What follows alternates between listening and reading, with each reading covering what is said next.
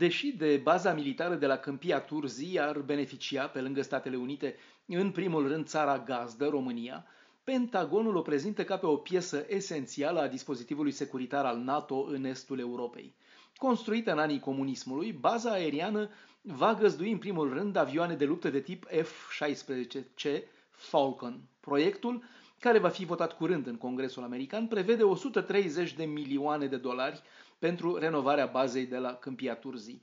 Totul se încadrează într-un vast proiect militar american intitulat European Deterrence Initiative și care a demarat în 2014, imediat după anexarea Crimeei de către Rusia. Stimularea și întărirea capacităților militare și de apărare ale aliaților și partenerilor din regiune sunt doar unul din elemente. Odată lărgită și dotată cu capacități de stocare a combustibilului, baza va deveni esențială pentru ansamblul structurilor militare americane în Europa.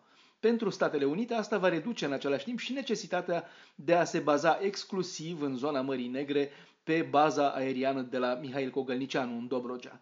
Baza de la Câmpia Turzii funcționează deja parțial. Încă de anul trecut, drone, de obicei instalate în Polonia, au fost aduse prin rotație în Câmpia Turzii, apropiindu-le de câmpul de acțiune teoretic de la Marea Neagră.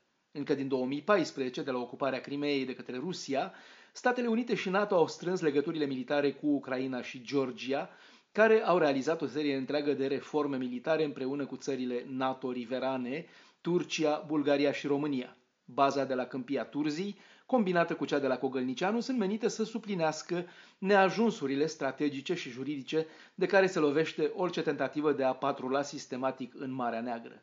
Bugetul prezentat de Pentagon Congresului spre aprobare are, printre alte obiective, și acela de a asigura infrastructura pentru ca și celelalte țări din NATO să aibă acces la baza de la Câmpia Turzii, contraplată. E nevoie mai ales de îmbunătățiri pentru ca baza să poată găzdui aeronave de mari dimensiuni, dar și să permită descărcarea și încărcarea de material militar greu și sensibil. În același timp, în ciuda anunțului lui Donald Trump de retragere a unui număr de militari americani din Germania, asta nu înseamnă câtuși de puțin sfârșitul prezenței militare acolo. Ba chiar se așteaptă aprobarea Congresului pentru o sumă de 36 de milioane de dolari destinată condiționării, după modelul prevăzut pentru câmpia Turzii, a bazei americane de la Ramstein în Germania. Bruxelles, Dan Alexe pentru Radio Europa Liberă.